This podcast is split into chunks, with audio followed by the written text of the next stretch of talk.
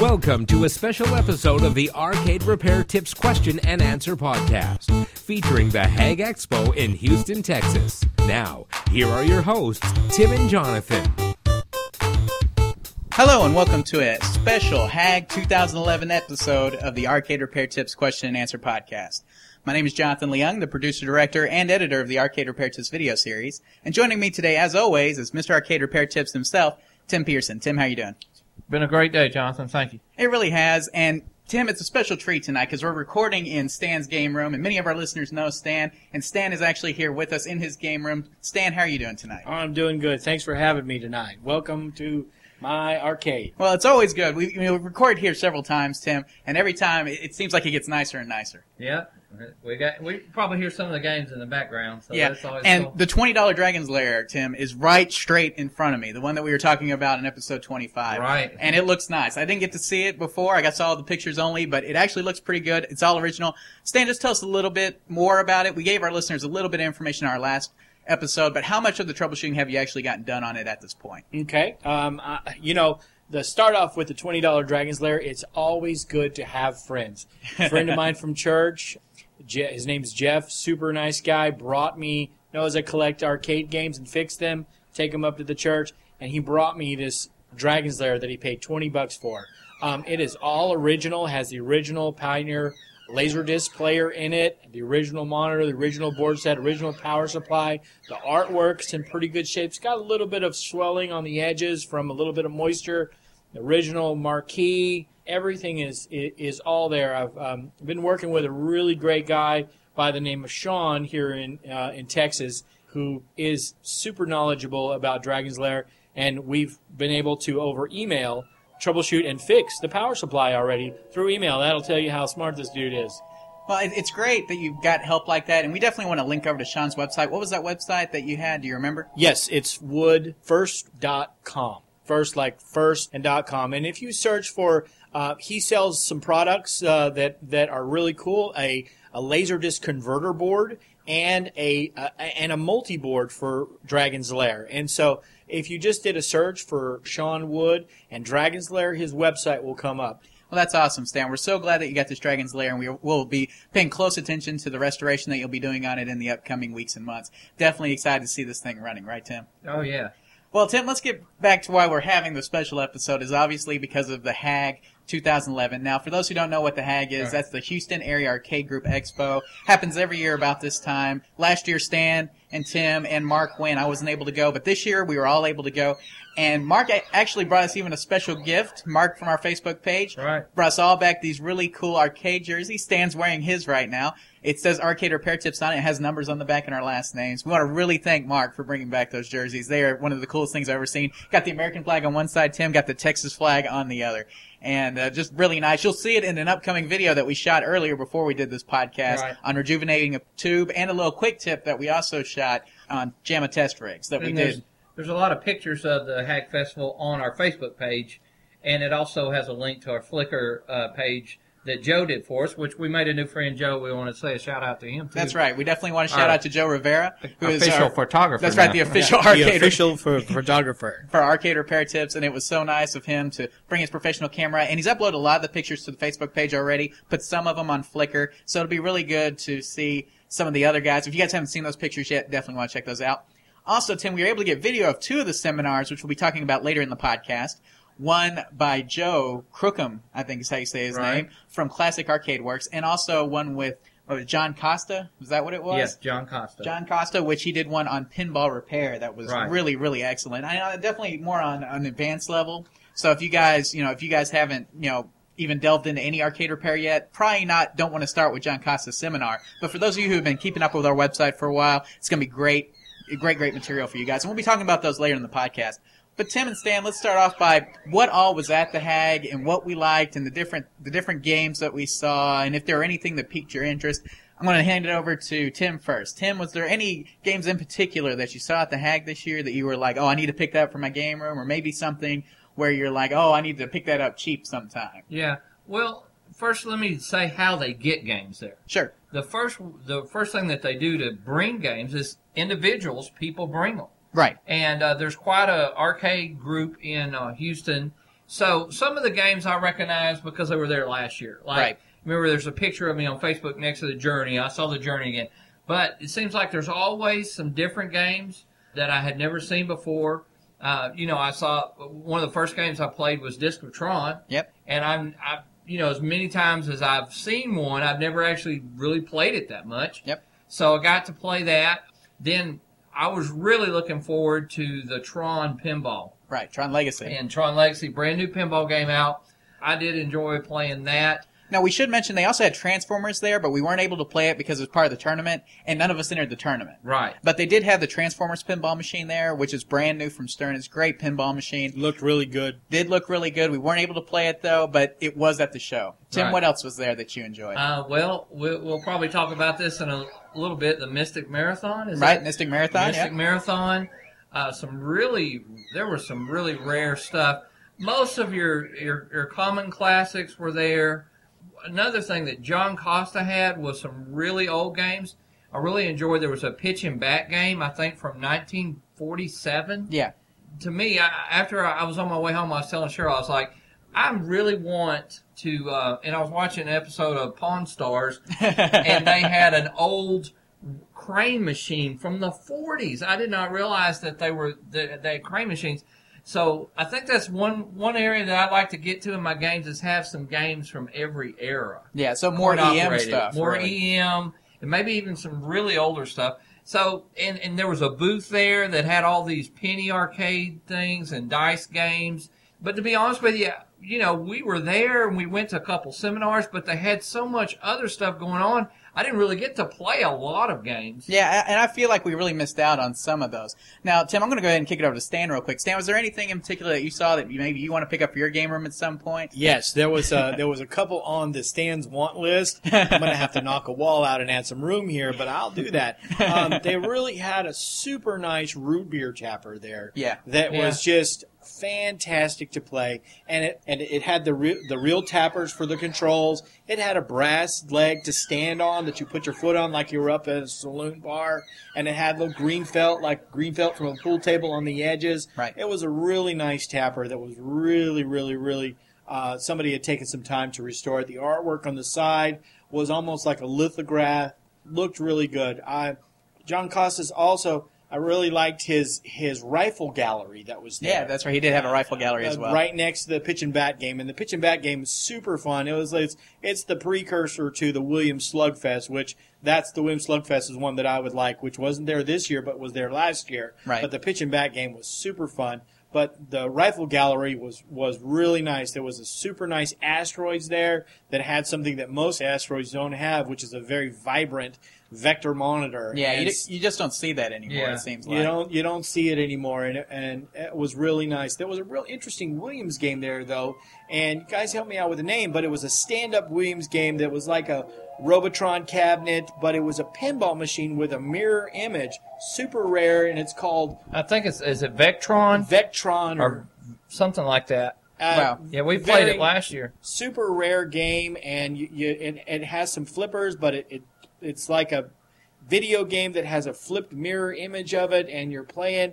It's a very cool game. Uh, another game of a personal favorite in mine. They had a venture there. Yeah, I saw the Venture, Venture. yeah. That was a good one. That is a very cool game. And somebody took some to really some good a collector in Houston or somewhere around there brought it to the game. And I want to say thank you for bringing those games because I really enjoyed playing your games. Yeah. Yeah. I also say there was a Joust 2 there. That was there last year. A lot of people haven't seen Joust 2 Right. before, but it's actually got a vertically mounted monitor, Tim, versus the horizontally mounted Right. one that you have in a normal Joust. Right. And so that was really interesting. Another one that we got to play, a newer game, was the Pac-Man Battle Royale. We all Yeah. four of us got to play on that fun one. game. Super fun. Four player. I looked it up online, guys, and I think BMI Gaming sells it for about forty two ninety five. A lot cheaper than I thought. It's still kind of expensive. But I tell you what, I could just see like the four of us probably sitting there playing that all night. You know, have, having drinks in the in the little cup holders that are on it. I mean, it was it was a lot of fun. I really Yeah. liked that.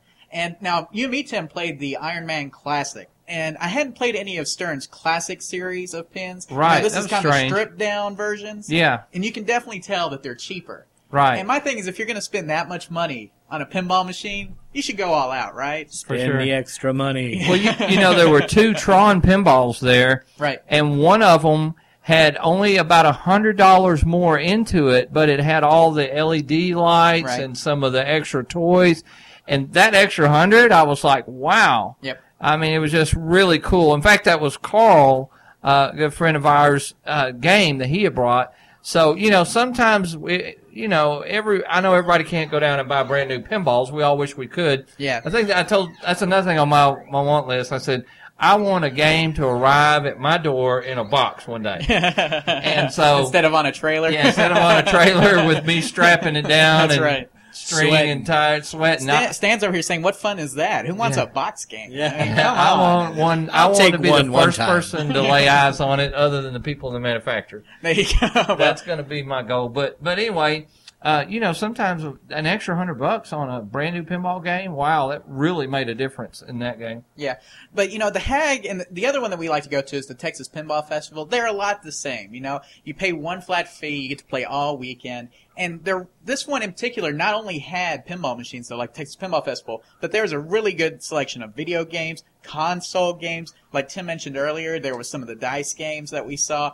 Um, and there were a lot of vendors there. I think uh, Illinois Pinball was there. Some of the other ones were there. Stan, you were able to get some good deals from Chris Monroe. Talk about some of those real Yeah, quick. for yeah, yeah, yeah. Uh, shout out to Chris Monroe for selling me about 10,000 fuses, I think it was. I got about every fuse that I'll ever need, slow blow, flash bow, for, for almost next to nothing. And some, uh, he had some great deals and he always gives me good deals, big bag of, of light bulbs. So if you ever see Chris Monroe at something, you got to buy some from him because he will give you some deals. Because light bulbs and fuses are always going out on my video games or my pinball machines. Now I'm hooked up forever on those. Thanks, Chris. That's right. You always got to thank Chris. I tell you what, he's got the biggest selection of just stuff Right. ever. Lots And of it's- it's used amazing. parts there, lots of new parts. One thing that I liked too was there was a couple vendors, kind of like a garage sale, and I talked to these ladies and I'm like, well, are, do you have a thrift shop or what? She's like, no, this is the leftovers of my collection stuff I'm trying to thin down. All kinds of collectibles from the 80s. And uh, me and Stan picked up some pretty neat things. Uh, Yeah. Tell So- some of the stuff that Yeah, you got. let's hear some of it. Yeah, I got some stuff for some little topper things for my different video games. So for the top of my Donkey Kong, I got me a little uh, ET, and for the top of my uh, Star Wars, I got a Yoda and a. Uh, it, I think it was a Burger King Death Star that you would push and it would spin around real fast and open up like it exploded and spark and I stuff think it like is from. Burger King. I remember Burger King from the 80s is super cool and a, and a little Millennium Falcon. I got a number one issue Woolworth uh, Star Wars comic book and a number two issue, and I think I paid like five bucks for it. Yeah. Uh, it was just incredible. You know, some some little plush toys for my crane, um, just some really good uh, some really good trinkets from the 80s for my arcade. Yeah, now we should say that Stan has a crane in his, and we've talked about having different things in your game room, Tim. And I think a crane is good. The only thing is you got to keep it stocked, right, Stan? When the Right. kids come over, they want to get stuff. Now I see a big blue Smurf. Do you have that one glued down to the bottom? I'm just curious. No, but you notice that he's up on the back wall, which is really hard to get on the very back wall. So my little nieces and nephew, they got good at the crane, and they will they they will pull everything out of that over a weekend, and then their mom only lets them take one home. So I recycle it and put it back in. There you go. Well, it's always nice to have cranes. It's nice to pick up some toys for that crane. Tim, what did you pick up at the, at the different uh, booths that were Well, I got an old Chuck E. Cheese bank and some uh, just a lot of stickers and things like that. Another thing we mentioned, they give out a ton of stuff like that, uh, door prize wise. oh yeah. I, I know that they didn't have the trivia this year. I noticed that you know we played the trivia games last year. They did give out a ton of stuff. That they had raffles and things, and just constantly, you know, calling out numbers where they were giving out things. You, you could not help but have a good time. And if you're Star Wars fans, we have to make mention the 50, 501, I think Yeah, it was. I think it was. The 501 was there, and uh, you know, guys dressed up as stormtroopers. So it was a really good atmosphere for your kids. You know, it was just been a great place to come have a good time for the weekend. Now we should mention that expos like this don't just happen in Texas. They happen all over the place. If you're in California, you've got things like the California Extreme. If if you're in, you know, Florida, there's like an expo down there, Nevada, all over the country. There are these little expos where you can pay for one flat rate for a whole weekend, and collectors like like us and Stan here will bring their games, set them on free play, and let other people enjoy them. Because you know, I think we all agree. You know, what's the point in having these games unless we have people who want to enjoy them. You know, obviously we enjoy them, but it's Right. always nice to have other people play your games as well. And so it was really nice to see all the collectors bring out their stuff. Stan? You know, another thing that I like about these shows is is some of the vendors that come out. Marco Specialists were there. Yeah, Some- Marco Specialty. they were there and they were giving out free Novus and uh, some free fuses, uh, which was really nice. And so people could pick up a little bitty bottle of Novus for free uh, with some uh, literature about uh, Marco specialty products and, and some fuses. So that was really cool when we get vendors out there too. So thank you guys for coming. Definitely. Well, guys, let's go ahead and move to the seminars. Now, we were able to attend about three of the seminars. Like I said, we were actually able to film two of them. But the first one was probably the best, and that's the one we didn't get on film, so we're going to have to talk about a lot. But it was the one with Ken Graham, who used to be a former programmer for Williams. Right. And it, I tell you what, it was very interesting. Ken Graham is now a collector, lives in Houston, and specifically a collector of Williams games, as you would probably suspect. The one that he had there, Tim mentioned earlier, the Mystic Marathon, is actually one of the games that he worked on. And I believe in the seminar, Tim, he said that there were only five in existence, Right. and now there's only four. Because he Right. has the board set from the fifth one that I think he said was destroyed. Right. Right. And so, But there's only like two that they can track down. He knows there were five made. So talk, you want to talk about a rare game, guys? Well, you can't get much rarer than that. Oh, much. definitely. And so, but you got to remember, he was one of the programmers on it. So I would love to have a game where I was a programmer on it too. I'm sure, you know, he was him being able to get that game was a big deal for him. Now let's go ahead and just go down the seminar. I've got some notes here, guys. And if you guys want to chime in on anything, just let me know. First off, he was a programmer during the golden age at Williams, which is about 82 to 83.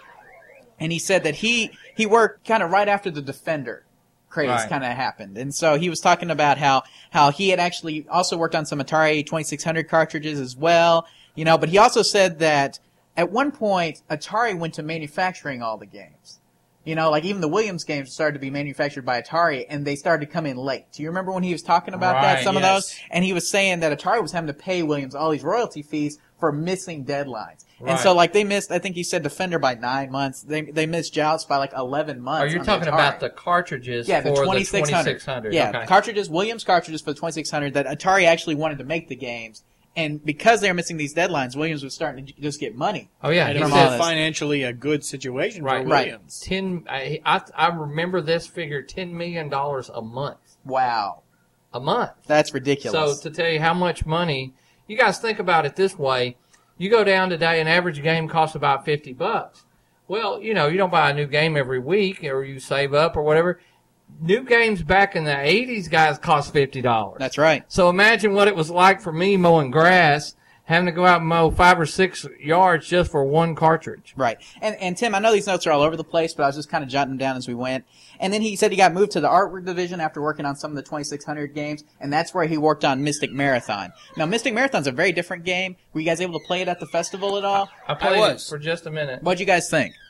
Uh, it was a good side-scrolling game. Yeah. Um, Kind of like a race, Yeah. kind of like a race. a platformer in a way. I mean, you know, Marathon. He's running yeah, a marathon. exactly a marathon. Definitely uh, some of that precursor to the, some of the side-scrolling games we later saw in some of the home consoles. Definitely. And I mean, it was a neat game, but it just didn't gain popularity. I remember they got bought out. He said something about Right. getting bought out by another company, and I can't remember what the company's name was, and I know I'm probably butchering Well, it was this all up. At that time. Yeah, that's right. It was Bally, and that they didn't really They see. laid off. That's right, and they did. didn't see the need in, in having this Mystic Marathon. Wasn't very good, and so th they only manufactured five of them, and there are only five in the world, four now, like he said. So.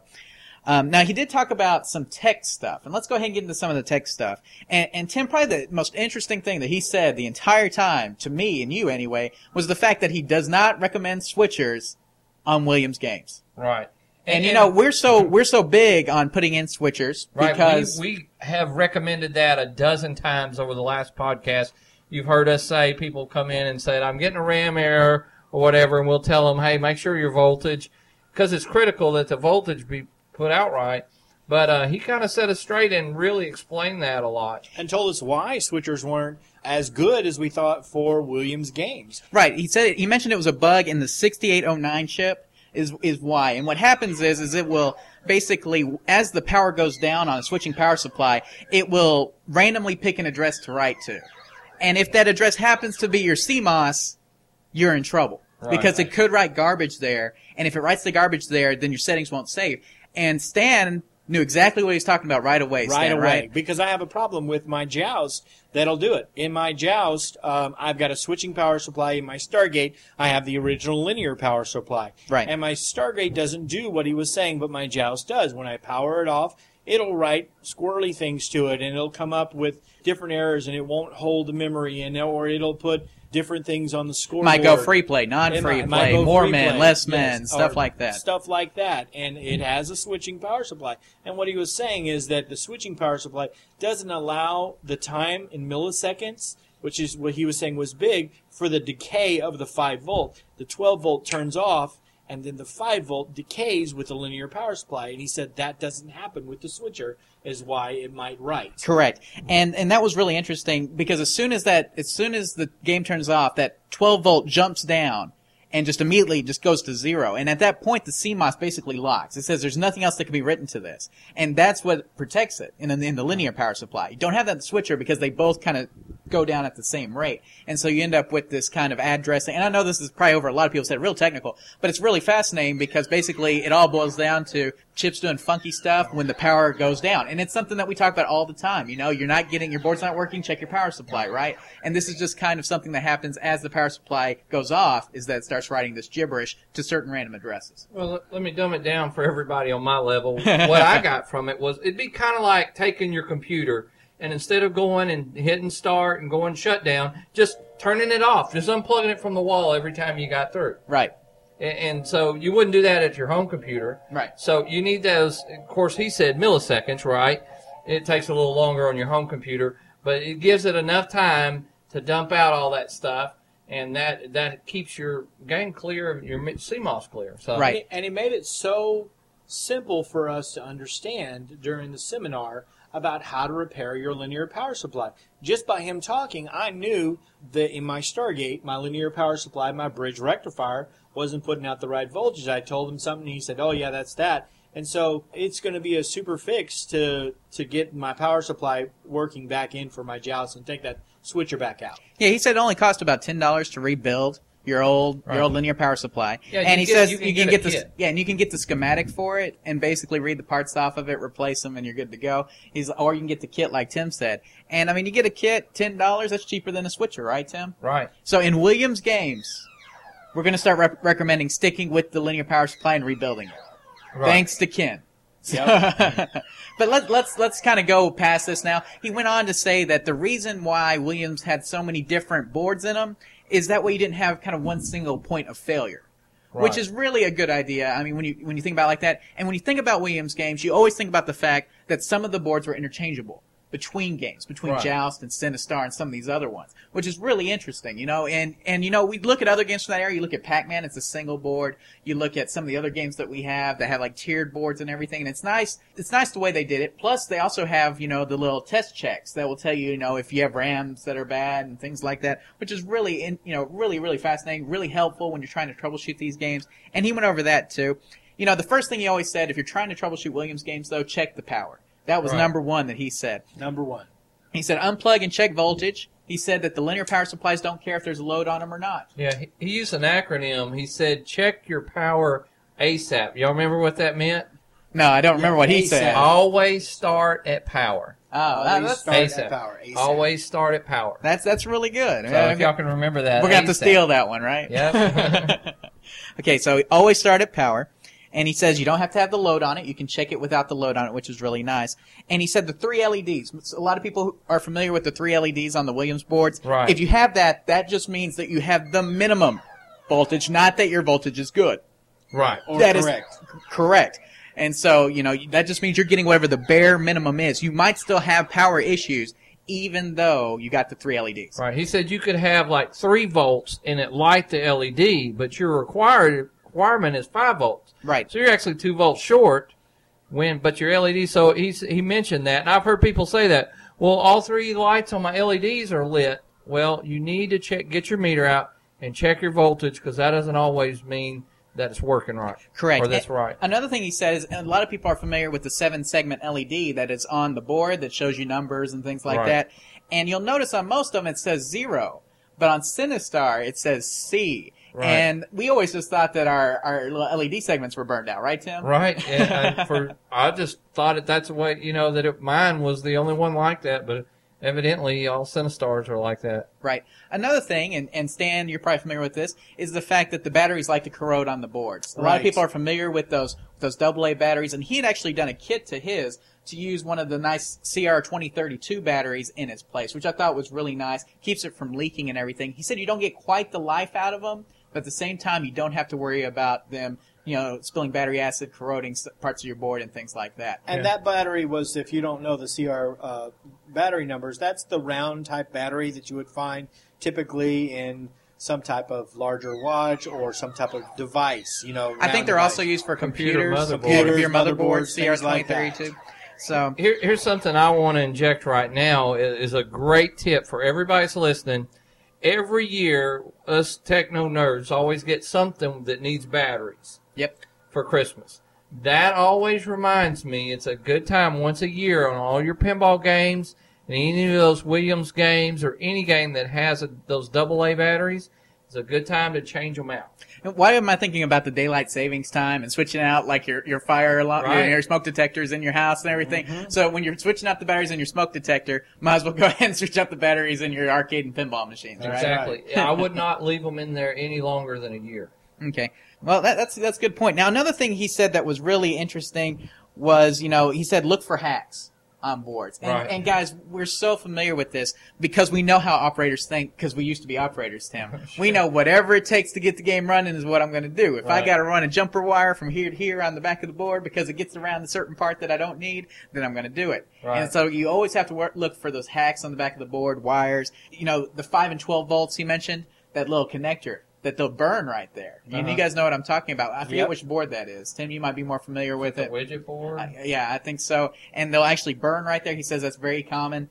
And you know, another thing that he said that, I, man, is is just mind blowing is the fact that you know just because you replace your the fuses in your game with the ones that were there doesn't mean it's the correct fuse. Right. Because right. an arcade operator will come back and oh, all I got's a 20 amp fuse. Oh, Oh, I'll well. put that in. Yeah, oh, it, it- worked. when it takes an eight amp fuse. Exactly, Right. correct. And so just because you replace the fuses in your game with the ones that were in it when you got it does not necessarily mean that you're replacing them with the right fuses. It's a good idea if you're going to keep the game for a while to go ahead and find out what they're supposed to be. Most of the information's online or in your manual, and label label your fuse blocks and put what it should be. So if yours blows a fuse, you put the right fuse back in it. Right. Right. I will be putting right fuses back in the rest of my games for the rest of my life, thanks to Chris Monroe and all these awesome fuses. That's right. You got enough fuses to go around. If anybody needs a fuse, Yeah. Stan Stan will be more than happy to help you out. He's your new your new fuse supplier. It's funny because right when you're buying purchasing them fuses, this guy walks up and goes, "Hey, you got any 15 amp fuses?" Yeah, Chris Monroe's like, all right, you've Yeah. already bought them all. But I gave him a free fuse. but anyway, so Ken went on to talk about that. He also talked about how you could check the voltage on those 4116s, Tim. You remember Right. that? And it was at the corners. He's like, Yeah. one of the corners is 5, one of them's negative 5, one of them's 12, one of them's ground. You can check the voltage there, put your meter on it, you can test to see if each one is getting voltage. Yeah, what we're talking about is those RAM errors that everybody gets. Yeah, and you got common. all those chips everywhere, all over the board. And uh, so he says that you can check the corners, make sure that you got you got one that doesn't have five volts or doesn't have twelve. Well, then you know that's probably a bad chip. and this is a huge uh, tech piece. I mean, because there there are three banks of RAM chips. Yep. And is it your chip or is it the socket? And to be able to go to each individual chip and to put a meter on it and check your ground, your five, your negative five, and your twelve for each chip, you can quickly assess within about a minute which chip is not right, and then you can look at the chip or the socket. Exactly, and that's the thing is is that a lot of times when you're not getting power, it's not necessarily a chip. It might be that the solder you got like a cold solder joint or something Right. like that. Right. And so it's real easy for you to be able to troubleshoot these. You know, people are used to reading those seven segment LEDs, and they tell them like what road you know the bad chip is on and everything. Right. But you guys have probably had it before where you replace that one and you still have problems. He said if that happens, just take all 24 of them out, put them in a bowl, you know, spin them around, and then pull them out randomly and put them all back in. Yeah, and he got, but he, which I was like, where's he going with this? And then he explained it though, and uh, Jonathan, maybe you can handle feel that one. Okay, I've got Stan Um, here. it was an addressing issue that it, it had That's two right. main addresses that it wrote to. And if one gets stuck with the power cycling off, it'll get stuck and get a RAM error. That's right. And so by putting them, taking them all out and putting in a bowl, uh, you can reboot that that stuck RAM error because it only has one or two addresses that it'll finally write to. And by putting them back in, it will allow it to recycle and to reboot itself and to restart.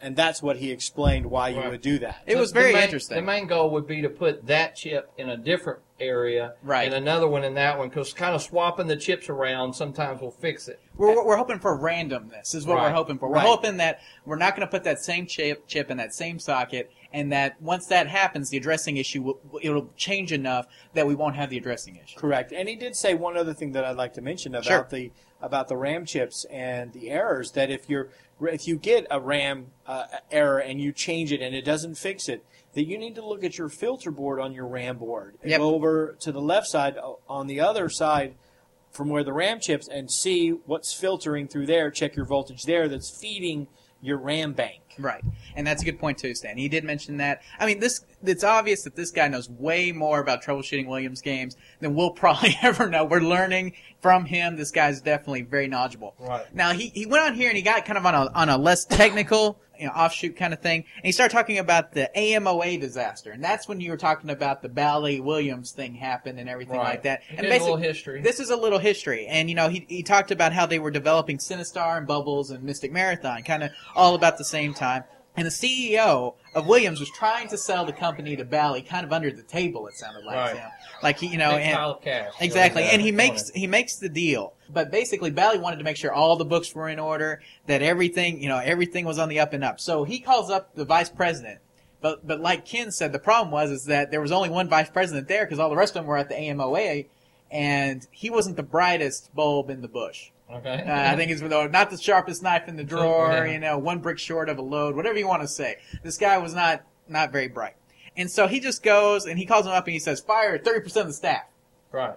And this guy just randomly picks kind of thirty percent of the staff. He pretty much put them in a fishbowl and just started drawing That's names, right, right? exactly. He did like the ram, chip chips. error. Yeah, Okay. not a good strategy. Right, and so so he does it, and the Bally deal goes through and everything. The CEO guy takes his pile of money, goes to Bermuda or wherever it was, and then Bally, he's on the beach. Bally calls him up, and you know, hey, you know, uh, what what's going on here? And he's like, what do you mean? Well, we really only wanted your programmers, and it seems like you fired most of your programmers. Right. And so what ends up happening? Well, Bally tries to call back up the programmers who were initially with Williams, and what do they say to him when he calls them back up? They said, "See you later." They said, "We never want to work for an arcade company again." That's right. I'm now in telecommunications. I think they Time wrote a Warner. song for it in the 80s called Take This Job and Shove It. Yeah, That's I think that's what it was. but it was really interesting, you know, to hear the history there. And you know, he said that on any given game there were about a five-person teams. I think Right. is what he said. And there were, you know, for Sinistar though there were four programmers. He said that that game took more programmers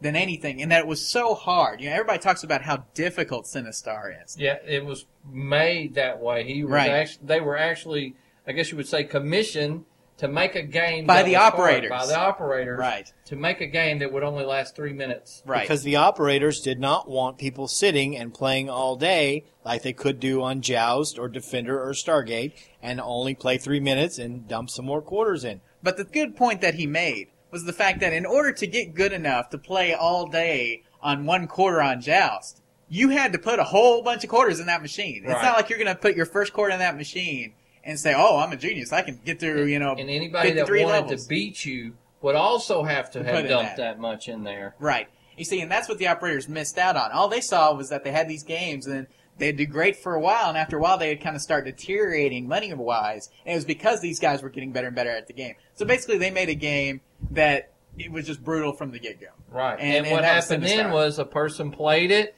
lost a quarter, three minutes later, they tried it again. This is too hard. They went on. In fact, you guys, you might know this that the, one of the only games I'm good at is Sinistar. And the reason why, because nobody was ever playing it. That is true. I was sitting there and I played it because everybody else was playing Dragon's Lair, you know, and, I, uh, and and learning how to beat it and everything. And I was over there playing Sinistar because it was one of the games nobody wanted to play because it was so hard. Right. And that's about where Ken left off, was just talking about Sinistar and the history and everything. And that pretty much summed up the seminar. And we'll go ahead and give out his name on KLOV for those of you who are members over there. It was Yellow Dog. He is located in Houston, Texas. He has a very big Williams collection, from what I understand. And he also repairs Williams boards, uh, any classic Williams game, pretty Right. much. He'll repair it, He knows probably more than anybody else, and he's a good guy to get in touch with. If you guys have classic Williams games, if you've got a Bubbles or a Defender or a Sinistar or Joust or uh, what else? Moon Patrol. Moon Patrol. Jonathan, I think the measure of a good repairman is the ability to be able to communicate, to teach somebody with their words on how to fix it. And this guy could do that. Oh, definitely. He could he could just tell you and you could understand. So he translated all this techno uh, information into a language that we could understand and take back with us and fix our games. Right. So he knows his stuff. He also had a rig there. We should Yeah, mention that. He had a rig rig. there with the pachinko screen, which we mentioned in our video. If you guys are going to buy our Volume 4 DVD, you'll see a video on JAMMA test rigs that Stan and Tim did. And Stan, you guys like to use a PS1 monitor, but he'd actually taken a screen from a pachinko machine Right. and used it as his test rig monitor, which was really neat. He had it there running Robotron, I believe it was. Right, it yeah. looked really nice. And uh, he was showing us all the things, you know, going through it and everything. You know, now he did have a switcher hooked up, even though he told us we should probably use the linear instead. And he said it was to save his back. Right, exactly. exactly. Right. You know, it's it's a lot heavier, you know, to carry around that linear power supply on that board. But I, I- it was very impressive. Probably the best seminar of the day. What do you guys think? Better think than better than the rest of the ones we saw. Just from from where we are. Right, I think true. a newbie might have got something else out of another one, but for where we are in our arcade repair, and of course, you guys know we don't know everything. We Right. just pass on what we learn, and we're learning new stuff every day. One, I definitely took home some new things, and we'll be sharing that when we get questions in another podcast. We'll share that knowledge. Yeah. this one I really liked because I liked it because I, I, I have several Williams game. I have uh, two Williams pinball machines. I have three Williams games in my arcade: Moon Patrol, Stargate, and Joust right here in this room that we're sitting in, along with a Black Knight and a F-14 Tomcat, all Yep. Williams games. And uh, and I was sitting on the edge of my seat because he was giving me information that I could easily digest and take back and fix some of my issues. So again, that was Ken Graham's seminar. Is the first seminar of the day that we saw when we were at the HAAG. And if you guys want to get in contact with him, check him out on the KLOV forums. Yellow Dog is his username. Yellow dog. Yellow Dog, that's right. And I tell you what, like I said, probably the best seminar of the ones that we saw. Now we only saw three of the five, I think, I think it there was was. five, yeah. So we only saw three of the five. We didn't go to all of them, so we can't judge them all, Tim. But of the ones we saw, I felt like that was definitely one of the better ones. The next one that we're going to talk about was John Costa and pinball repair. Now this guy knows his stuff. I will tell you that. And it was very interesting. Now the, the cool thing is we're not going to talk about a whole lot because we actually got video of most of it. Mark Nellis was able to capture a lot of that video for us. He's going to send it to me. We're ha- going to have it up on the YouTube page pretty soon. But he he went over a lot of stuff. He went over Bally MPU repair. He went over cracked header pins. You know, he went over flickers and displays, how to get out the flickers and things like that. And and really, pretty much any question you had about pinball repair, he was gonna he was willing to tackle. Right. And that's what I liked about. it. He kept asking people. Oh, you guys I- have any I questions? threw one on him right at the get go. That's right. Tim's been working on a no fear for for one of our people that we repair pinball machines for, and uh, it was an interesting question about you know whether or not these uh, these brake power supplies really go bad, right? Tim? Right. Yeah, transformer down Right. in the bottom of the game, I'm getting some crazy voltage, and you know, basically, he had not ran across that before. But my what I wanted to get from him was, could it happen? Is it possible? Right. And he said, yeah, it's definitely possible. He knew enough to. That's all I had to hear because I knew what I was reading with my meter.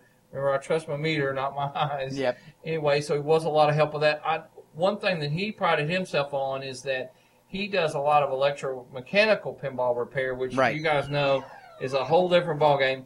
And he warranties his work on electromechanical pins, which I know a lot of people don't do because you fix one thing and it ain't long before something else is going wrong. Uh, one tip that he gave, and I, and you guys might remember this, because I know a lot of people on leaf switches and stuff, and you ever seen the EM games? They're full of them. He said to, uh, you know, I know people use sandpaper. You're not supposed to use sandpaper. Right. They make specialty, what looks kind of like a nail file, It's called Flex something. You know, guys that, do more pinball repair than me would know Flex All or something. That's what a lot of people use. He comes back and says to use a business card to clean in between those. It's just the right amount of thickness and a little solution on there, which I never quite understood the what solution. Guys said, Joe, hey, I know he said don't use contact.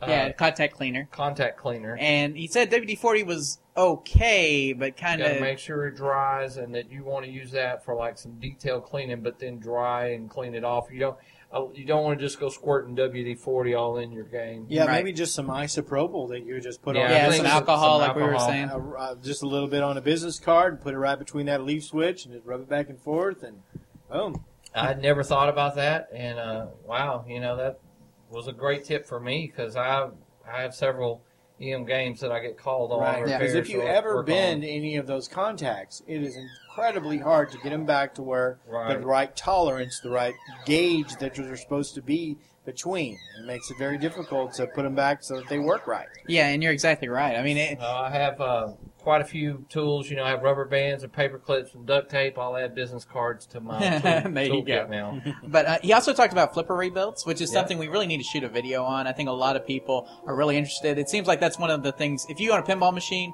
more than likely you're going to go through a flipper rebuild at some point. You're going to have to. You know, one thing I got, he was talking about how a flipper will shutter. Yeah. You know what I mean when I'm talking about shutter? It'll kind of when it going back, and he says that's the stop.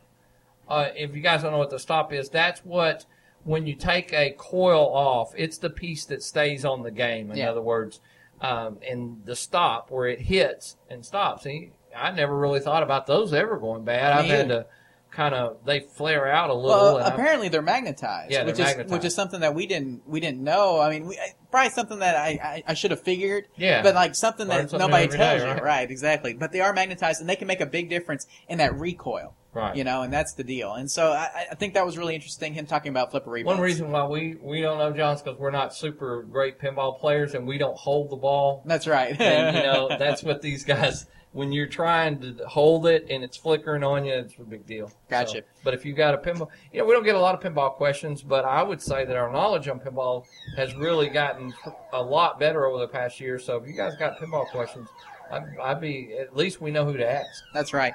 And I tell you what, if you guys are in the area, you definitely need to check out John uh, in Houston. You definitely need to contact John Costa if you have any EM games. I mean, the guy, even if you're anywhere in Texas, I would say it's probably a good good idea to to pick those up. But I, he had a username on the on the KLOV forums too, but I can't remember what it was at the moment. It is in the video, so when we post the video, you guys can check it out there. But this is a really great seminar. Tim, probably one I only recommend for our users that are advanced level and higher. And it seemed like our group that was in there was a, maybe a couple new guys. Right. But I mean, there were some guys up there that you know you could tell it was just the banter in the room was just really high, you know, on a high level.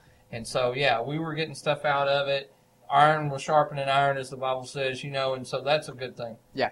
Now, Stan, what, anything to add about John Costa's seminar? Anything that you get out of it, or If you remember, I was playing his uh, baton game Oh, and that's his right. I rifle gallery. I, I didn't go for that one. Um, well, we videotaped the whole thing for you. That's the good news. that's the good news, and I got to You get play a couple extra games. Yeah, I forgot all about that. But hey, you got to play some cool games down there. It's always good to do that. So, but we want to really thank John for coming out, sharing a lot of his knowledge. Guys, we always want to encourage people to share knowledge. Right. That's the key. We, I, you know, if this information gets lost, there's no telling if we'll ever find anybody else who knows it. You know, Right. and so there's so much information out there. And anytime we have somebody who's willing to share it, willing to help you guys out, definitely want to give you their name. John Costa, great guy.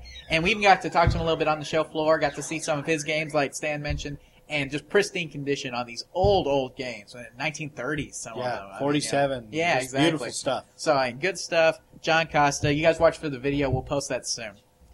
And then, Tim, the last one that we went to was the Joe Crookham.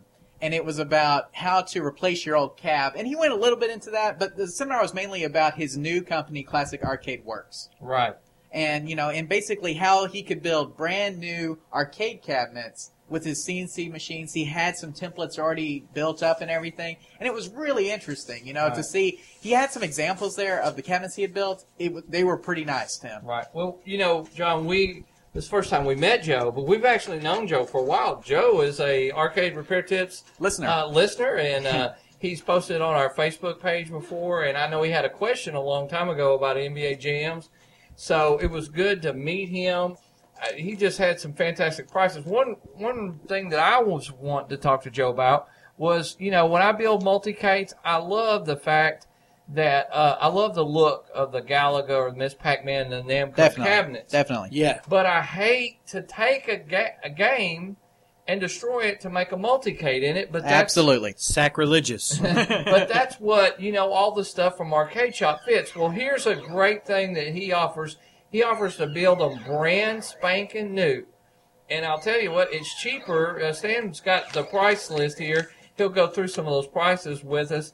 But you know, this way you don't have to tear up a classic, but you can still build your 60 and one or whatever with a brand new thing. Plus, if you've got a cabinet on a classic that is damaged or water damaged or whatever, he offers that too. So, Stan, what all? What is it? Yeah, you got a I, I like flyer in your hand. I got a flyer in my hand, and this has got some great information. And and and basically, I will first want to start off that these are precision cut cabinets. Man, they look like the originals. I mean, they did, and They they, did. were precision CNC cut replacement cabinets.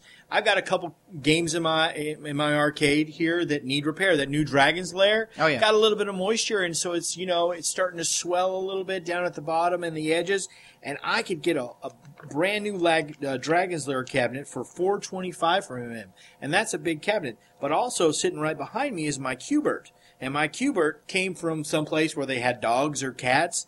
And it's got all this popcorn mark on the bottom. Well, the thing I can figure is the dogs and cat were having a pee war on it, and uh, so there's all this. Well, you know uh, they are made out of wood. Maybe they even stick it for a tree. Huh? yeah, yeah, yeah. Three seventy five. I can get a new Golly. Cuber cabinet and a CNC quality cut cabinet. So his work was super, super good looking. Yeah, and we took a picture with him, and it's on the Facebook page if you guys haven't seen it. And, and me, Stan, Tim, Mark, and I think yeah, and uh, Joe himself are all in the picture. We're right in front of one of his cabinets. Uh, I think Mark's leaning on it. I'm leaning on it. But I tell you what, they were some of the nicest looking cabinets I've seen. The one that he had there was one of those Atari like Marble Madness. I forget what you call that system that had all those different games. But it, I mean, it was cut to perfection, Tim. It looked just like the cabinet.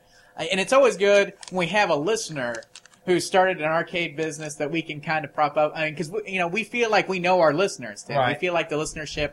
You know, we all try to help each other. We're like a big family in a way. a very needed. Uh, he saw something out there that was needed, and uh, he filled that role. He thought this is something that I can do and can contribute. So maybe everybody ought to think that. What can I do? You know, or maybe you have a certain game like the guy that Stan mentioned earlier. We are talking about his Dragon's Lair. Sean Wood. You know that maybe you have a favorite game, or maybe there's something that you could have reproduced, or something that could help somebody. So you know, we all need to think of how we can contribute like we that. could be the missionaries for video games. That's right. missionary came to church the other day and said, "I can't change the world, but I could change the life of this one person." And you know what? I can't fix every game out there, but I can fix this one game. And if we all go and do that same thing, Yeah. That's we got fixed games all over. That's I, right. I like to mention that some of the prices on these cabinets are pretty pretty low. Yeah. You can get a new Tempest cabinet from Joe uh, for two fifty. Two fifty. Two hundred and fifty bucks. Wow. And you can get a Star Wars cockpit if you can put all the pieces together for seven hundred bucks. And there's a little asterisk by it, and so I want to mention that. He says if you don't see the cabinet on the list, just ask. And the assembly, the little asterisk was assembly is not available unless you have original on loan. So you got a cabinet, a Wizard of Wor that is just beat up, and you want a new one. He might need that to borrow it on loan, the cabinet, so he can do his uh, do his Wizard of Wor. Actually, he doesn't, but the Star Wars cockpit has got the little asterisk. If you by wanted to build your own Mystic Marathon, If you wanted could to get, build a, your own, you get one of the right. boards. the, the Tron, the track and field, the How Now- much is a Tron? That's a pretty popular cabinet. I see a lot of damage on Oh it. yeah. yeah, and that Tempest that I mentioned for the 250 was for the Cabaret. Oh okay, cabaret. So that Okay. was for the cabaret, and so,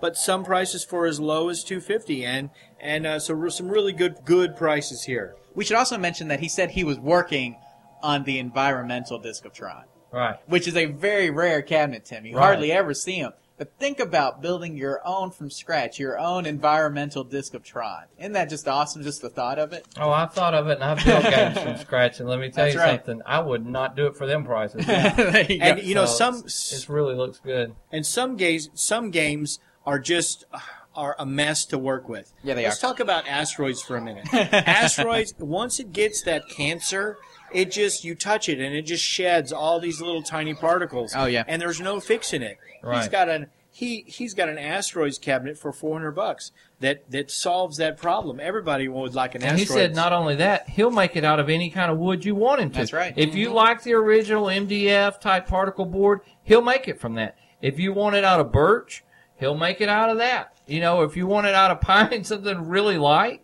I know that, you know, that's one thing about the Atari games. Man, they're well built, but they are heavy and kind of senseless. You Right, know, exactly. heavy. yeah, that dragon's lair is heavy like that. Yeah. Yeah. Well, it's got a lot of parts in it too. Lot I mean, of you got parts. you know, that that laser disc by itself is heavy. That the Pioneer 7820 laser disc, I think, weighs about 100 pounds. It Yeah, feels exactly. like. it's Wow. just like the parts in that one are heavy. But the thing, the thing about it is, is that he also mentioned just health and safety. I mean, you think about these cabinets, you don't know where they've been. You've got your kids all around them. You know, I mean, you don't want to put some of these things in your house. Right. You know, if you've got them in your house when you got kids around Uh, and you know they're all over the place. I mean, it just depends on the on the cabinet. But like you said, Stan's got the one where the dog peed on it. You don't really want your kid around the dog What about peed. mold? You have mold, Mold, inside yeah, cabinets and stuff. Not good Or- for you. Uh, a few years ago, Tim and I kind of resalvaged a, uh, repurposed a kangaroo. Yes. Something was living in that kangaroo, and um, kangaroo was living in that kangaroo. Uh, I, I and uh, and uh, No, no matter what we here. did, it stunk to high heaven. the only way to fix that thing was to sell it. Yep. Yeah. But you know, you don't want that stench in your house. You know, just get No. Joe to cut you a new cabinet. Because He'll you knew it reasonable. was some kind of rodent debris. Oh, exactly. You know, it, remi- that that story reminds me of that Seinfeld episode where they can't get the bo out of the car. Right. right, right. You know, I mean, it's like I can't get the stench off the game. I love this game. I mean, just imagine if that would have been one that you wanted, like one one really rare piece, and you're like, I can't get rid of it, but I can't get rid of the stench. That would have been some candles around that game. That's right. You- You're going to do all sorts of stuff. But, you know, this way you don't have to do anything like that. Joe will take care of it. You know, cut you a new cabinet. You'll be ready to go. So, Tim, that was the last seminar that we went to. We went to three out of the five. Right. So we went to the Ken, we went to the John Costa, and then we went to, to Joe's. And I tell you what, they were all good. All the seminars were good. Very interesting what Joe can do for you. Now, we should keep in mind that the, the, the prices that Stan mentioned are for pickup only. right. And so if you want it shipped, you'll have to arrange it, or he can work out something with you guys. But he sounded like he was more than willing to do that, Tim. Like he's more than willing to help you out with shipping if that's what you needed. Uh, for us, it's only a three-hour drive, so it's not that much of a, uh, not that big of a hassle for us to to go down there and pick up a cabinet. But if you're in, you know, Wyoming or Delaware or one of those other states that's not necessarily Texas, then you know you might want to think about getting one shipped to you in that case. Yeah. So there are other places that, that do this kind of work, but I really looked like his was really sharp and really well done. Stan, you still have the, the list with you? The only other one I wanted to know was the Galaga and the Ms. Pac-Man, because I, I feel like our listeners, if they're looking to replace games or build their own, they're probably looking at Galagas and Ms. Pac-Mans. How much did he charge for those in particular? All right, and the Galaga, well, the Galaga upright, uh, three twenty five. Three twenty-five. that's not too bad. Pretty good price. Uh, I think arcade shop it's three eighty five. Okay, so a little bit cheaper. Pac-Man three fifty, and the Ms. Pac-Man upright three twenty five. Not bad at all. And he had one of the cocktails there too. We should ha- you should mention that. He actually had one. Cocktail two seventy five. Two seventy On both of those, the Not- cocktail was two seventy five for the Ms. Pac and for the Galaga cocktail. Not bad That's at what all. I'm gonna get from him to um, Joe. I just want to say that you know if you want to throw a discount for all the shout outs, you know I need to get one from him to do a multi-cade. Right, and we should That's mention that he does have a website. It's uh, classicarcadeworks.com, and we're going to link to it. And we're also going to put up the entirety of the seminar up on our YouTube page, so everybody can watch that as well. Right. So, I mean, now, okay, we're, we're getting here. We've gone through our seminars and everything. Time to rate the show. Okay, so what we're going to do is we're going to rate the show. We're going to give it a letter grade. So, you know, A to F if you guys think they failed, or A plus if you think that it was really, really, really good, maybe the best show ever. So we're going to hand it over to Tim first. Tim, let's talk about the show. What grade do you give the Well- HAAG Expo 2011? You know this is not my first trip, and Yep. I've been to I think about four of them now. Sure. So I'm going to give this one a, a, a solid B plus. B plus? I- you know, I'm going to be honest. There's a few things that I would probably change. Maybe we'll get into that. And, and I don't hand out many A's, but uh, for sure, you know, when you're on B plus on my list, you're you're probably. Well, Tim, you can go ahead and good. talk about those things. This is now a good time to do that. So, so if you do have criticisms or anything, go ahead and get them out. What do you well, think? You know, it, I, it I think they listened to one of them. Let's say that real quick. Yeah. You know, uh, you guys were saying how loud the music was last year. Right. And Yes. it seems like it was much better this year. Music level was much better. much better. Maybe maybe could still. I, I like to hear. Okay, here's my here's my beef always. It, it, doesn't bother me so much on some video games, but when pinball games, the sound it, it helps you when you're playing. Right. And like I don't know what a Tron sounds like. I played Tron Legacy Pin, and I don't have any idea really what it sounds like that much. Sure. I could barely hear it, and maybe Yeah. I'm just getting old. But they did turn it down. I mean, They, so they, they at least did get turn credit it down. for It was listening. better, but uh, you could almost do away with it until night. To me, Right. Like have a party at night kind of deal, or different atmosphere. That's just my opinion. And Sure. maybe that may be one of the environmental factors because there are 30 pins uh, all lined up together, even with the music off. It's still maybe a little hard to hear. You are getting old, too. so, anything else? Any other criticisms or You, praises? you know, about uh, the only other thing that I would say was, I, and, and this those guys know me, and I, I don't want to be hypercritical about anything, but at the same time, the the giveaway game they had a raffle for a game. I thought it was kind of busted. I, Right. I, it? and- It's a and the- skins game. We should mention that. It's, it's it was a skins Well- game, a golf game. it had a skins board in some monstrosity game. Pretty bad. I would not call that a skins game. I, if you saw a picture of that from a hundred or 50, 30 feet away, could you have told that was a skins game? I had no. I would have thought some kind of fighter. I It did didn't have a money control panel overlay. Yeah. Honestly, I would have passed on that thing for. If I would have been a garage sale, it would have been twenty bucks like the Dragon Slayer. I would have probably said, "You give me twenty dollars, I'll haul that game off." Here's Oh, how that's- here's that's how bad. bad it was. Is I bought a raffle ticket and gave my raffle ticket said you can have my raffle ticket because I don't want to take that thing home if it wins. Oh. Yeah. Okay, we don't want to be dissing on them too much. I mean, hey, they had a raffle. You had Yeah, a raffle. they had a you guys rock. Here's I got good deal, things though. to say too. Here, here's my deal, though. If you have a game out there that somebody, because who's going to buy the raffle tickets? Needs to be a game, even a common game like Ms. Pac-Man or Pac-Man that most people would want. Doesn't have to be completely restored, but it make people want to buy the raffles, create a little bit of excitement. That thing wasn't creating anything but a big eyesore, and it's the first thing you Hey. saw outside the thing. I was about to say you could play without entering the expo though. I Yeah. mean, you know, If it, was out if- there on free play. You're I mean, I right. guess. If, they should have paid you to play that game. yeah. and, you're, and you're right. If that game had been something else, like a Mappy, I'd have bought me 20 tickets. Oh, sure. Exactly. And then I wouldn't have given my rare away. You something, know. or- We're never going to be invited back to the HAAG now. Oh, well. no, you guys. Let me let me you tell know, you somebody something. donated, I'm sure, and uh, uh, and that's you know, having said that, we all bought tickets because we just want to support it, Support Right. the HAAG. and, and and we knew that the money would go to something and and all this stuff. But we're asking, you're asking, and me to be honest, and that's why I wouldn't give them an A. They're just a few things away, and it seems like it gets better every year, better every Well, time. why don't I we talk about some of the, the the positive things since we talked about a couple of the negatives real quick? What are some of your positives? it just keeps getting bigger and bigger. There was a ton of games there and lots of rare games. It's not your typical. I mean, there wasn't a lot of repeats. There wasn't like ten Ms. Pac-Man there. Right. There, it seems like I don't know how they do that or pick that, but they there's full of games, and you know we didn't have time, but all the consoles. They had every console I'd ever seen. They Oh, yeah. the Commodore 64. Seventy eight they- hundreds, Coleco you know- Visions, uh, all sorts of good consoles. and, Definitely. and if you're, you know, just cartridge, they had some cartridges I'd never seen before. That part of it was really neat. They had a, a big, a newer game, a Wii game that I probably wasn't familiar with. You noticed the kids were playing, right. so it looks like they were having a good time.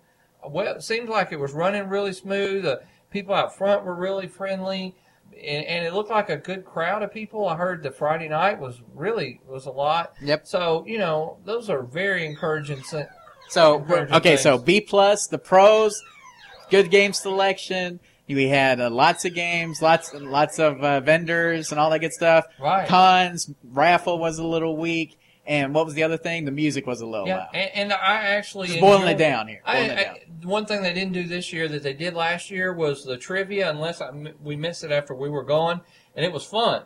The trivia was really challenging. I was like, oh, I think I know this one, and And so I like the trivia game. That's just something that may, they may want to go back to. Uh, they maybe did some of the one. trivia. Yeah, I think They they, did? did a little They did. bit. Yeah. They did a little bit because I remember hearing some of the trivia. Well, we got and Stan. it was fun. Yeah, we got Stan here. He's talking. So Stan, let's talk about your grade for the HAAG. Yeah. What do you give I'm- A to F? What are you giving the I'm HAAG? chomping at the bits. I definitely give them an A. Oh, look at Um, this. We got an A. I I get an A. It- it's Not an A plus. It's not an A plus. What about okay? an A minus? It's, it's a straight up A, right? I- It's a it's a A minus. A It's still an okay. A. Okay, Okay, A so you got a ninety two point three, and you get an A, and you get to keep your GPA. what I really liked, and what I what this is how much I like it is I'm wearing it right now under my really cool jersey that Mark got us. The uh, so I want to say about my cool jersey is I have my my HAAG shirt. he has on his right HAAG 2010 shirt. my HAAG 2010 shirt on. That's right. Because what they did, what you guys did, was you listened to people because you ran out of shirts last year.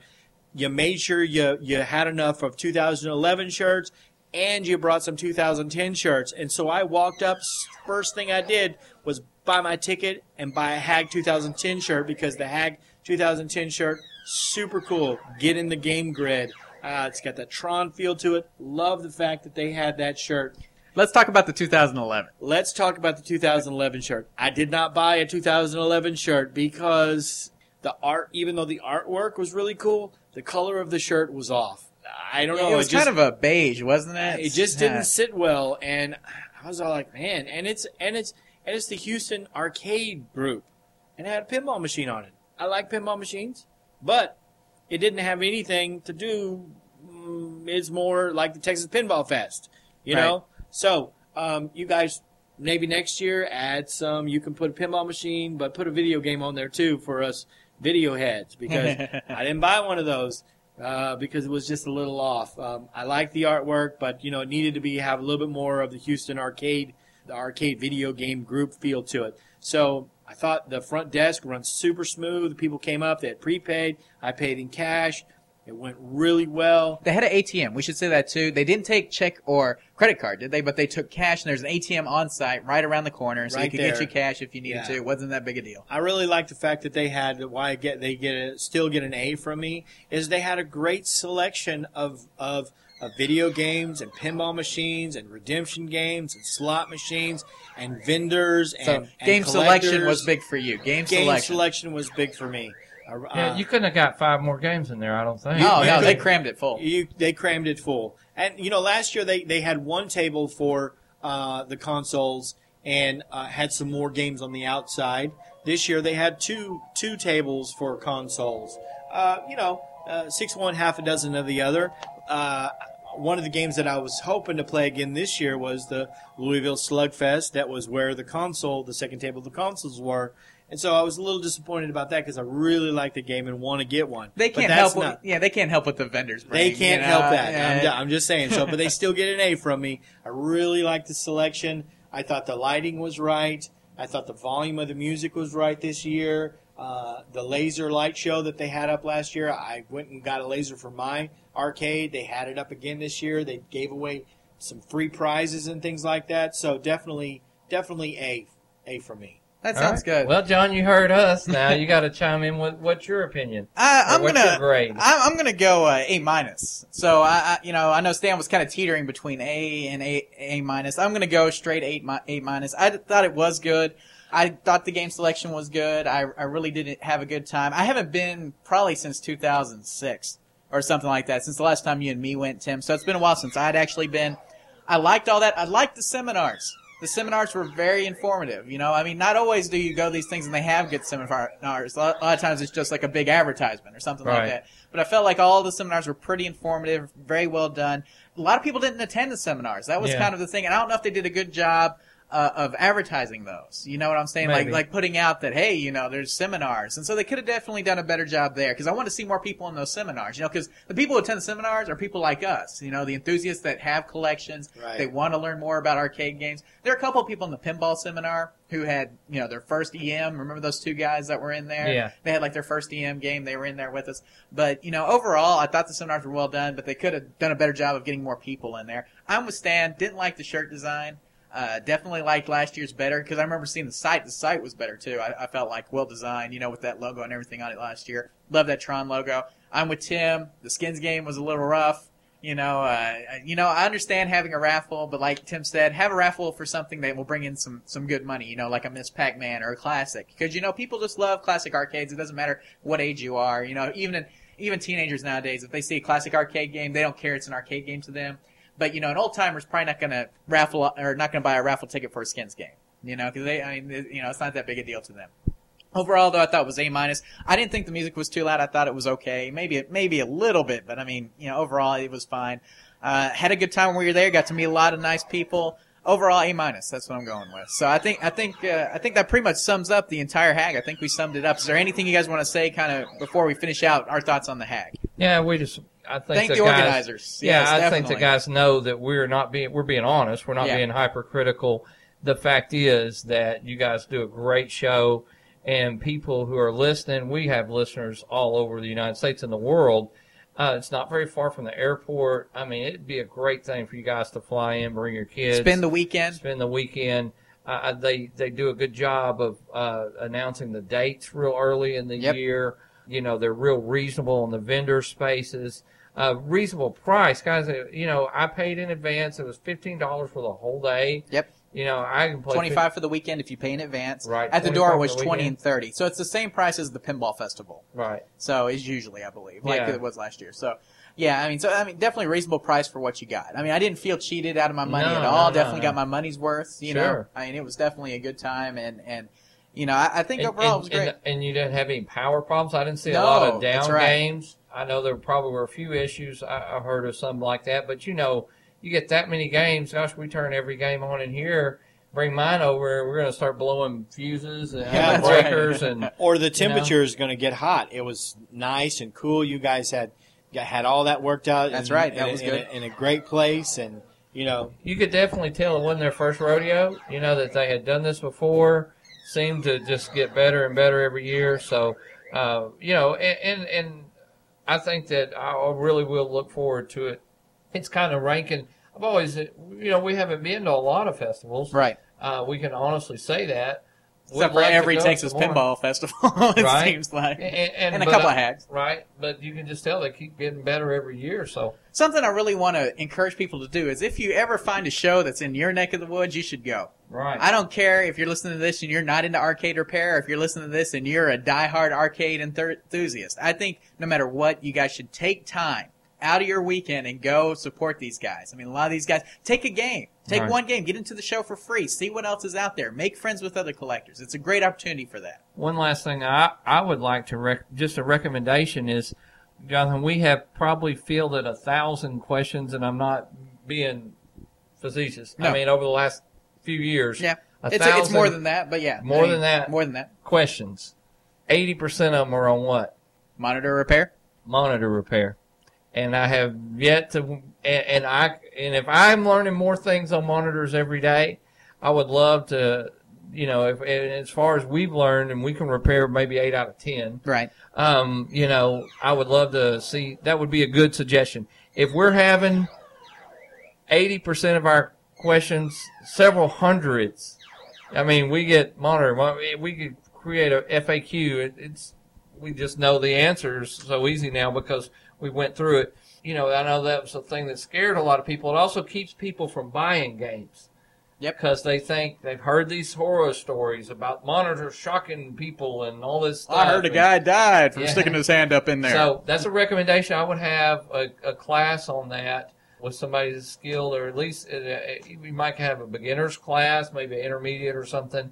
So that's just a You know, recommendation. it's funny when you say that because uh, you guys go to business conferences. If you've ever been to some of these business conferences, like I've been to, um, for especially for software, you'll get like a beginner and intermediate and advanced level classes at Right. those. And I think that's a really good way to approach it, Tim. If one of these expos would do like a here's beginner Right. arcade repair, here's intermediate arcade repair, Here's, here's, how to advanced discharge a monitor repair. and do a cap kit. Exactly. You know, and, and so anyway, it's just a suggestion. I think Sure. that it would be good. Something, e- even though I've many monitors we've repaired and looked at, we probably would learn something ourselves. So Yeah.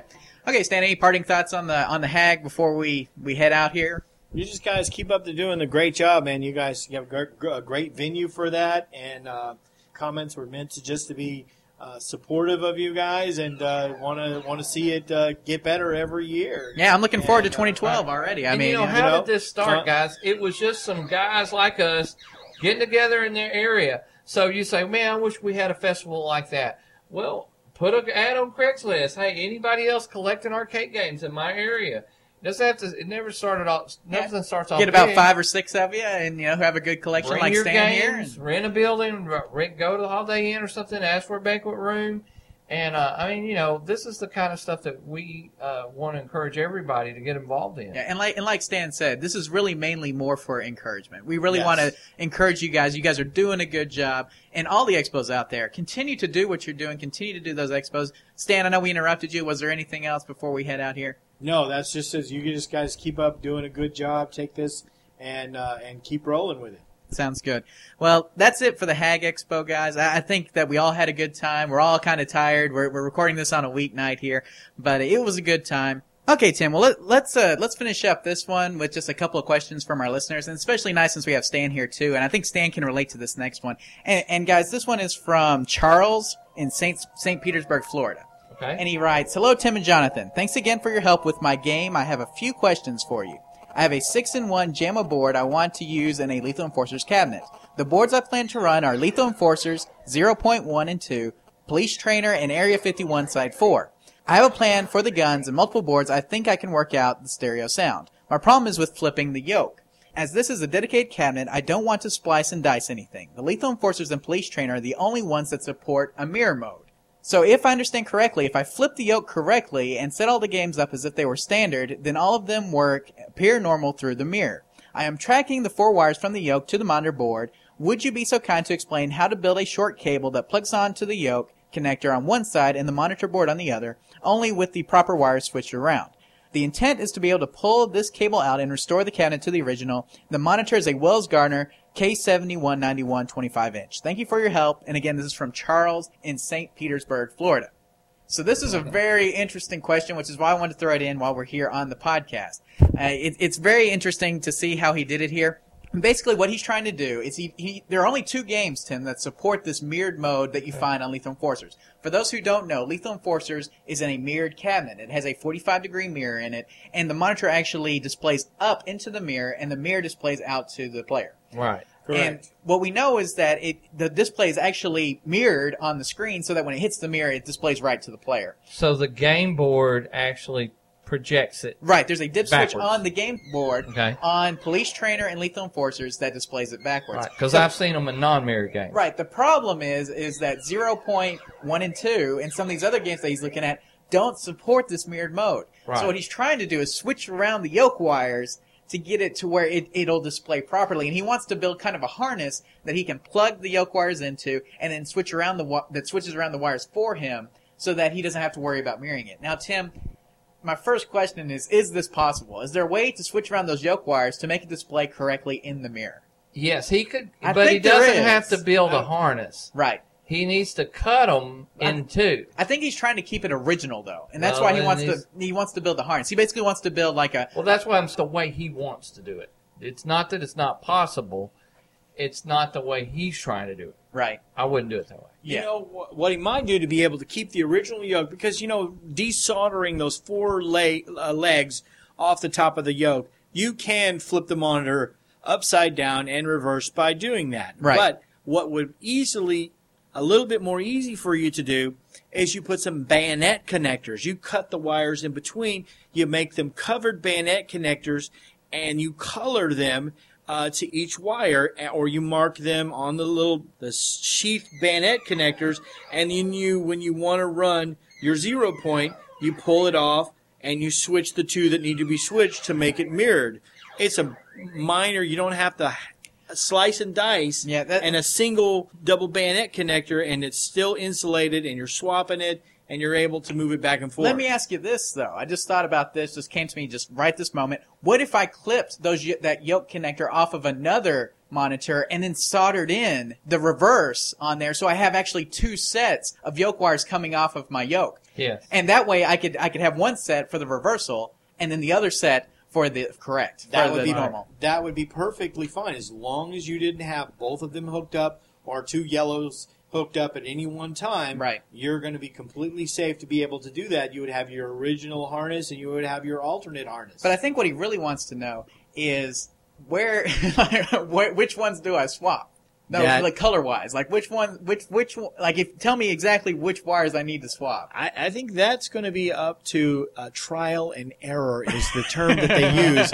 You take one off very carefully with some good leather gloves on so that you don't get shocked and you pull and you connect it up and you see how it does. Right. That's going to be the best thing. Either that or you talk to somebody who built the game, which uh, getting access to somebody who actually designed and built the game to be able to tell you that or that monitor uh, in today's ages, you're not going to be able to do.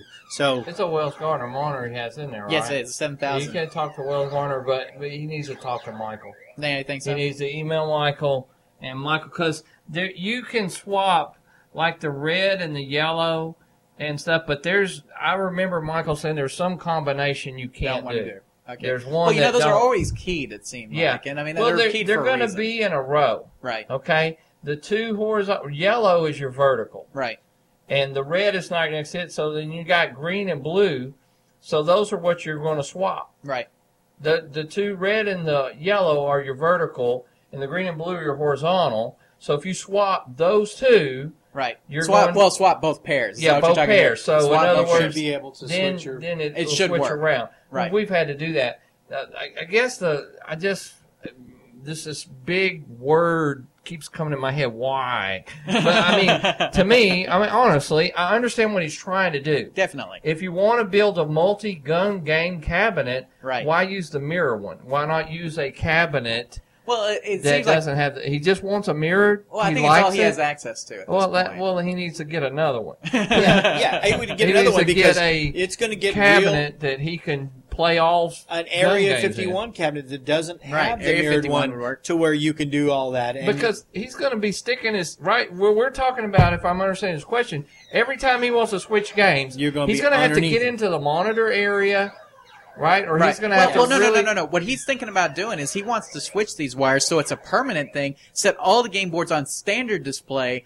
but since the yoke wires are switched, it automatically displays the mirrored image of it. That's what he wants. Is to where whenever he puts any of those boards in, it just works. And so he only wants to do it once. I see. So I mean, he could cut them, like Stan was saying. I was thinking, in case he wanted to keep the yoke intact, he could he could put the se- second set of yoke wires on there if he wanted to keep the yoke intact. Right. You know, but otherwise he could just cut them like you were talking about. Swap what is the yellow and the red, and swap the re- the blue and the green, and, Right. and then he should be able to get what he. Cut it in half What and he's completely swap them. But I, I, he really. But if I you should swap know it the with answer. a mirror, it's always going to, you know, some of the games, unless you know, that, But- but Lethal Lethal Enforcers has you can, you can, you can, you can control it with a dip switch setting. Right. So you could do it. You could technically do that. He's just going to have time. to try it. I- and I- I- I had- would ask Michael. I know first. this isn't this is our HAAG episode and everything, Yeah. but I love this question. That's why I brought it up. I think it's a very interesting concept, and it took me a minute to wrap my head around what he was. Yeah, I'm just now kind of getting what you're saying he's doing. Right. I thought he was going to go to the back every time he played a game Here's- and swap no. them around. Can I, can I give a little piece of information about? I've had a, a Area 51 and a Lethal Enforcers, and the gun game is going to work a lot better without that mirror flip. Yeah. Um, it does, and so if you were able to to get a different cabinet, you're going to have a better calibration and a better response from your uh, from your from your light gun without the mirror. Um, He can use the same cabinet. I've seen them. Yeah. They take the mirror out, mount your Mount the monitor, monitor upright. up. It's just a lot of trouble. Yeah, to do it, that. it's a lot of trouble, But but, if it's you're going free. to that trouble- I mean, for a few screws, and I to make your guns work better. You know, because I was always trying to uh, to degauss that lethal enforcers monitor, calibrate the gun so that it would work right, and Yeah. I, I would do it, but I would have to do it about once a week. Right. You know, on my Area 51, I didn't have to do that because it was an upright monitor. Man, With it always down in that mirror too, you have to turn the brightness way up. way a up, lot of and times. so Yeah. you trade some good looks of your game for for function. So get away from the mirror. Yeah, I mean, like I said, I understand what he's trying to do here. I understand the whole the whole sequence behind it and everything, and I think it would work. I think if he switches around all those, definitely want to be careful, like Tim said, Stan said. But if you do it right, you only have to do it once, and you set them on standard, and it should, in theory, work. In theory. I mean, you know, and I'm putting big air quotes around Right. that. Big You know, air quotes. they can't see it on the radio, Tim, but Yeah. big air quotes. Be in very theory. careful Right. what you're doing with that. But, Right. you know, hey, uh, Email Mike. But be bold, but be careful. There you go. Well, that's all. I only wanted to really go over that question. We've got a couple more in, but but that one was just so crazy that I thought, oh, we'll throw one in here. We are the question and answer. question of the week, right? That's right. That's a question of the week. This is a question and answer podcast, so I thought we would throw that in there. But I mean, obviously, the majority of this episode was dedicated to the HAAG. Charles, thank you for your question, though. We definitely were happy to go over it, and we, maybe we'll talk a little bit more about that. Yeah, You let know, us know what you choose to do and how it comes out. If you want to document with some pictures, would be great. Yeah, definitely. I mean, definitely a good project. And, and Tim, you know, actually, while I'm sitting here too, I've been thinking about maybe shooting a video on how to put an LCD screen in an arcade monitor. A lot of people might be familiar with the video converter board. We actually got one of those in. I mentioned a while back, and I got a nice LCD monitor to try it on. on, So we might actually be filming a video like that. But one of the things I'm real interested in, and I'm trying to search all over the internet for this, is how I can wire around the power button on this LCD monitor I've got to where it just comes on. And if I can figure that out, that's the key piece to just using an off-the-shelf LCD. And I know a lot of you guys are out there and you're listening to me and you're thinking the same thing. You know, you got a MAME cabinet, it's got an LCD monitor on it that you bought at Best Buy, and you're thinking to yourself, how can I make that thing just come on whenever I've got it in there? I've got your answer. Yo, you see, Stan's got an answer, so we might be shooting a video on that too. I mean, I know you can wire around the button and everything, but I, I wonder, like, does that actually work? Can I get it to work? But I was thinking maybe a relay or something I can throw in there. What I I, did at, at Chuck E. Cheese was you cannot just wire the wires together. It won't Right. automatically come on. What I did was I wired a momentary button on the outside, so when you started the game, you went, you hit the button. So when you turn it on, it turns on. But Stan says he, Stan's shaking his head. He's got a better idea. I got a better idea. We're gonna save it. Okay, that's a we'll teaser. save it. I got a No, cheap, great idea. So that's that's a teaser for our next video at some point. We've got all the equipment Stan. We'll do it over at your house next time. But guys, let's close up the podcast. We've been talking for longer than I wanted to tonight, but we're having a good time. So you know, I didn't mind talking a little bit longer. But you know, we want to thank again all the people who participated in the HAAG and put on the HAAG 2011 this year. We You had guys a good. rock. You guys rock. We enjoyed the show. B plus, A minus, A. I mean, we got some good good grades in there for you guys, and we're looking forward to 2012. And Charles, thank you for your question of the week on the yoke wires and everything. And guys, uh, just remember here at Arcade Repair Tips, when you fix the game, you, play, the game. Take care, everybody.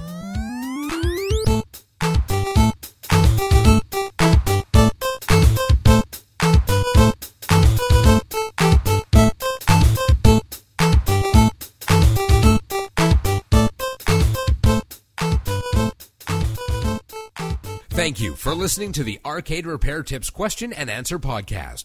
All of our episodes are available for download at arcaderepairtips.com or at the iTunes Music Store under podcasts. This podcast is intended for entertainment and educational purposes only. Please consult a professional before attempting to repair any coin operated machines yourself. The preceding program is a Varcade Entertainment production.